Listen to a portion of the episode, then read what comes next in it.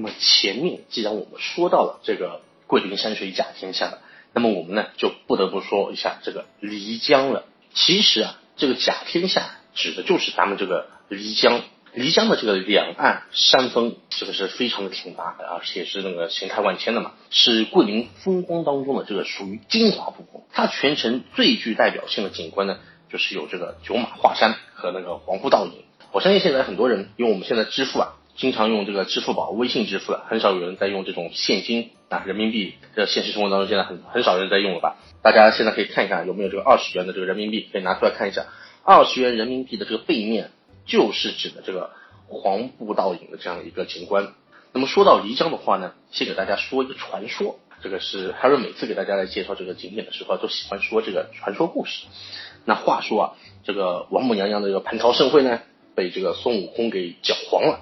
天庭的这个四大仙女啊，哪四大仙女呢？就是嫦娥、织女、麻姑和元女。那他们呢，就四个人结伴。游览这个瑶池的风光，哎，一路上呢就看到这个仙山琼阁、玉树银花，一派这种迷人的风光。那这个时候呢，麻姑突然之间就说了：“哎，说姐妹们，咱们转了一圈之后啊，这个瑶池风光也不过如此。凭姐呃凭咱们几个姐妹的法力，再造一座灵呃石林，我相信也是不困难的。”那嫦娥呢就当即就同意了。哎，那我们为什么不找个地方来施展这个法力呢？啊，咱们也造一个这个新的这个瑶池来玩一玩。那么元女呢就说了，哎，这可不是闹着玩的啊，这是触犯天条的大罪呀。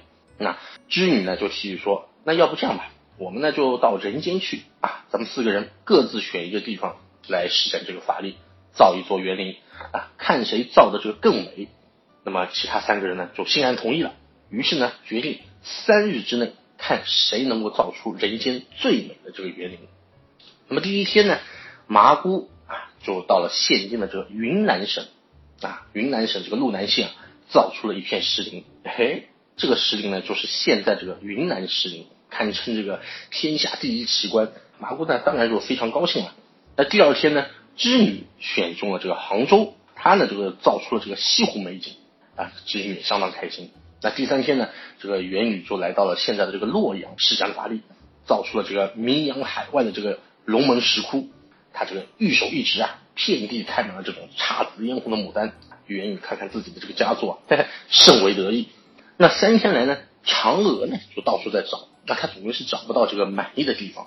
那眼看呢约定的时间就要到了，哎，他就急忙向南飞行，路过如今的这个桂林啊，他就看见这个这边地方啊，就是赤地荒芜，无山无水，老百姓呢生活也是非常的困苦。那嫦娥呢这个时候就动了这个恻隐之心了。于是呢，嫦娥就从这个月宫啊取来了这个桂树的种子啊，种下了这个遍地的桂花树，从此呢就有了桂林这样一个美丽的名字。那么他呢又趁着这个五彩祥云啊，来到这个北方的这个峻山琼岭之间啊，啊向着群山吹了一口仙气，将一座座大山呢就变成了一匹匹的骏马。那他自己也骑上了一匹快马，带领着群马一路跋山涉水来到了这个桂林。嫦娥呢，把这个马群啊，就变成了这个石山，并且按照自己的这个设想啊，来摆放这些大山，使得这个桂林啊，这个这个是群峰耸立，非常漂亮。那么再加上这一片片的这个桂林树呢，就是美不胜收了。那么嫦娥呢，也是欣赏了这个自己的这个作品，她就突然发现，桂林啊，虽然很美，但是呢，总缺少了像一溪这个一湾溪水。那么南海观世音菩萨在路过这里的时候呢？被这边的桂花奇香给吸引住了，哎，见到这里这个是奇峰林立啊，巧夺天工，他就不禁这个大加赞赏。哎，他环顾四周呢，就发现少了一条河，他便觉得这里呢就少了一些灵气了。那么嫦娥呢，赶快就来到了菩萨面前，就问道：“哎，那菩萨你有没有什么办法？”那么菩萨就说了：“这有什么困难的？只要你在这个群山之间啊，开辟出一条河道，再将我这个玉瓶中的这个水呀。”倒在这个河道里，这样不就能够啊碧波荡漾，水到渠成了吗？那么正当嫦娥忙得起劲的时候啊，太阳神这个车轮已经跃上了这个东山。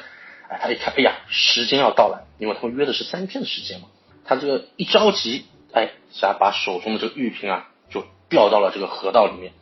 瓶中的水呢，顺势流出，一股清流缓缓的向南流去。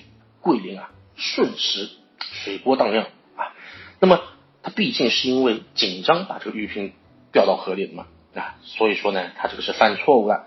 那菩萨的这个宝瓶啊，就变成了这个净瓶山啊，菩萨就很生气，责令嫦娥马上归天。那么这个时候啊，就是嫦娥和桂林的百姓在分别的时候呢，这个是泪水洒满江河。于是呢，百姓们就把这条河取名为漓江。